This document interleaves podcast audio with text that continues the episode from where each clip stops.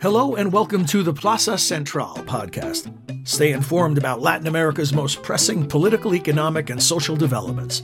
Plaza Central is a production of the Latin American program of the Woodrow Wilson International Center for Scholars. Welcome to Plaza Central. I'm your guest host, Catherine Osborn. I'm a global fellow at the Wilson Center's Latin America program. For this episode, we're looking at Guatemalan politics in the aftermath of President Bernardo Arevalo's inauguration. Arevalo promises major changes in Central America's largest economy. He was an anti corruption candidate who virtually no one predicted would get this far.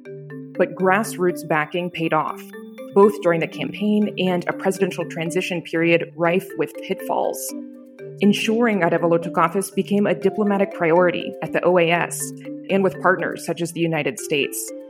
For insights about what all this means, it's a pleasure to welcome today's guest, Guatemalan human rights lawyer Alfredo Ortega. Alfredo is a lecturer at Rafael Landivar University and was also part of a team that represented Arevalo before the Inter American Commission on Human Rights a few months ago. Alfredo, thank you so much for joining us. Thank you for having me, and thank you so, so much for the invitation. We're recording less than a day after Arevalo was sworn in. It was a tumultuous inauguration. The delayed ceremony finally occurred after midnight. You were in the Guatemala City Plaza where thousands of people accompanied the day's events. How are Guatemalans reacting during yesterday's delays and now that the inauguration has finally occurred? Well, it was certainly tumultuous. The day quickly moved from uncertainty to fear to absolute euphoria the energy on the streets is, in my view, unprecedented for a political candidate or for the seating of a president. Um, at least in my uh, during my years uh, uh, observing politics, and as far as I can I can tell, there has not been an inauguration after the transition to democracy that that was so backed by so many different groups in such an organic fashion. So it's really something to look at. Perfect. And looking back over the last few months and that transition as it approached, what exactly did it take between election day and inauguration day to make sure there was a successful transfer of power? As Americans say, it takes a village to raise a kid. Well, it took a country, a, a whole country, a whole lot of countries to ensure this transition. Uh, we must bear, my, bear in mind that Semilla rose from polling at 3% to achieving a landslide victory in ballotage. So all this happened while they were dealing with an intense campaign of political persecution against its members, against allies, and against sympathizers. So, uh, and in tandem, there were numerous attempts by um, the ruling coalition to overturn the election or illegally disqualify them for uh, of, of participating in the elections. This transition feels like 10 years. Uh, these past six months have uh, have been extremely taxing for Semilla Party itself, but not only them, but all the grassroots organizations and indigenous communities that, that have pushed for this to happen. And in this regard, we must not uh, uh, ignore the role of the international community uh, assisting these grassroots organizations that that took upon took it upon themselves to defend the results of the election and ensure this peaceful transition of power. You mentioned protests and activism inside Guatemala, indigenous support. Uh, you mentioned legal campaigns and external actors. Can you talk a little more about that role of other Western Hemisphere actors? The members of the international community were pivotal to ensuring the success of local demonstrations and local local civil society to um, to safeguard the democratic results and the and the results of the election and the and the peaceful transition of, of, power. How? Well, different actors took it upon themselves on different kinds of um, roles. I would argue. Um, firstly and foremost, we have to. Um, I have to to stress the role of the United States government through sanctions that were imposed to key anti-democratic players that were leading the charge in this effort to overturn the, the, the election. Um, in this regard, we had over 300 individuals who's, uh, who had uh, their visas removed, including approximately 130 members of Congress that were actively uh, seeking to remove the members of the Electoral Commission, to were, uh, that were actively sponsoring efforts to undermine the election results uh, through several legal uh, pettifoggery that is not that I think I don't think it's it's necessary to go in, in into detail.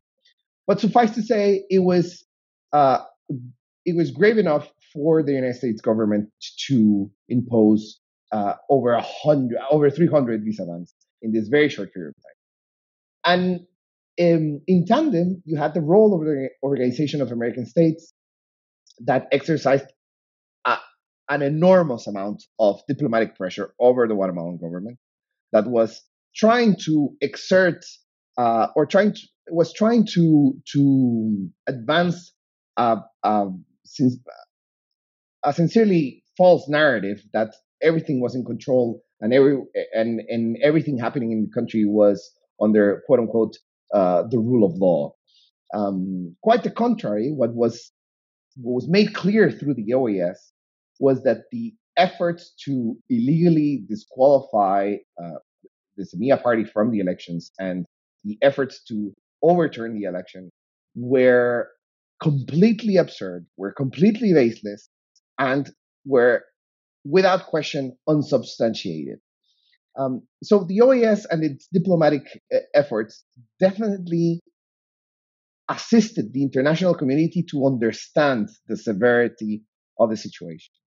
And the European countries as well, um, even though they did not impose sanctions, there was a strong political support for Semilla Party. And um, I would argue it was it was great to to to, to complement the, the, the, the efforts from um, international uh, players in this in the in, in this campaign to safeguard democracy. And Alfredo, after all of this obstruction occurred, even before he took office, can you talk about what President Arevalo has set out as his first priorities and what he can realistically achieve? certainly expectations have to be tamed. Um, while it is true that they did uh, manage to secure a, a, a, very small coalition in Congress that gives them a, a somewhat slim majority, uh, and that will allow them to to push forward their priorities on anti-corruption, on um, uh, antitrust laws, uh, and regulation for um, the civil service in, in, in, the hopes to stymie uh, corruption in the civil service. While that is true, this is a very feeble coalition that will be subject to a massive amount of pressure from the uh, ruling coalition that is uh, uh, definitely going to regroup and is going to continue to try to under, undermine Arevalo's government. Um, we're not going to see four years of stability. That is without question. But we, but that being said, the amount of political support that Arevalo retains will be crucial to ensure that he achieves his four year, that he finalizes his four year incumbency. In that regard, I have to stress the importance of the international community not turning their back or not uh, um, thinking that uh, uh, mission accomplished and and we're we're in the clear.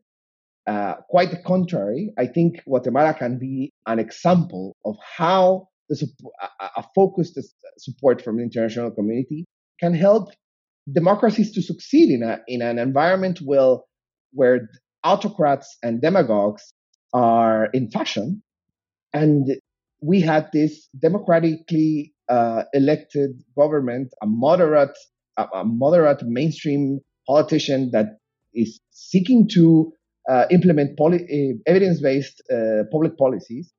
Um, and if they su- and if they succeed, this is going to be the the, the poster boy. He could he could be the poster boy for a successful democracy, or, or, or what a successful democracy can actually achieve, and how they can uh, how can it can ensure uh, the lives uh, or can how can it improve the lives of uh, its citizens.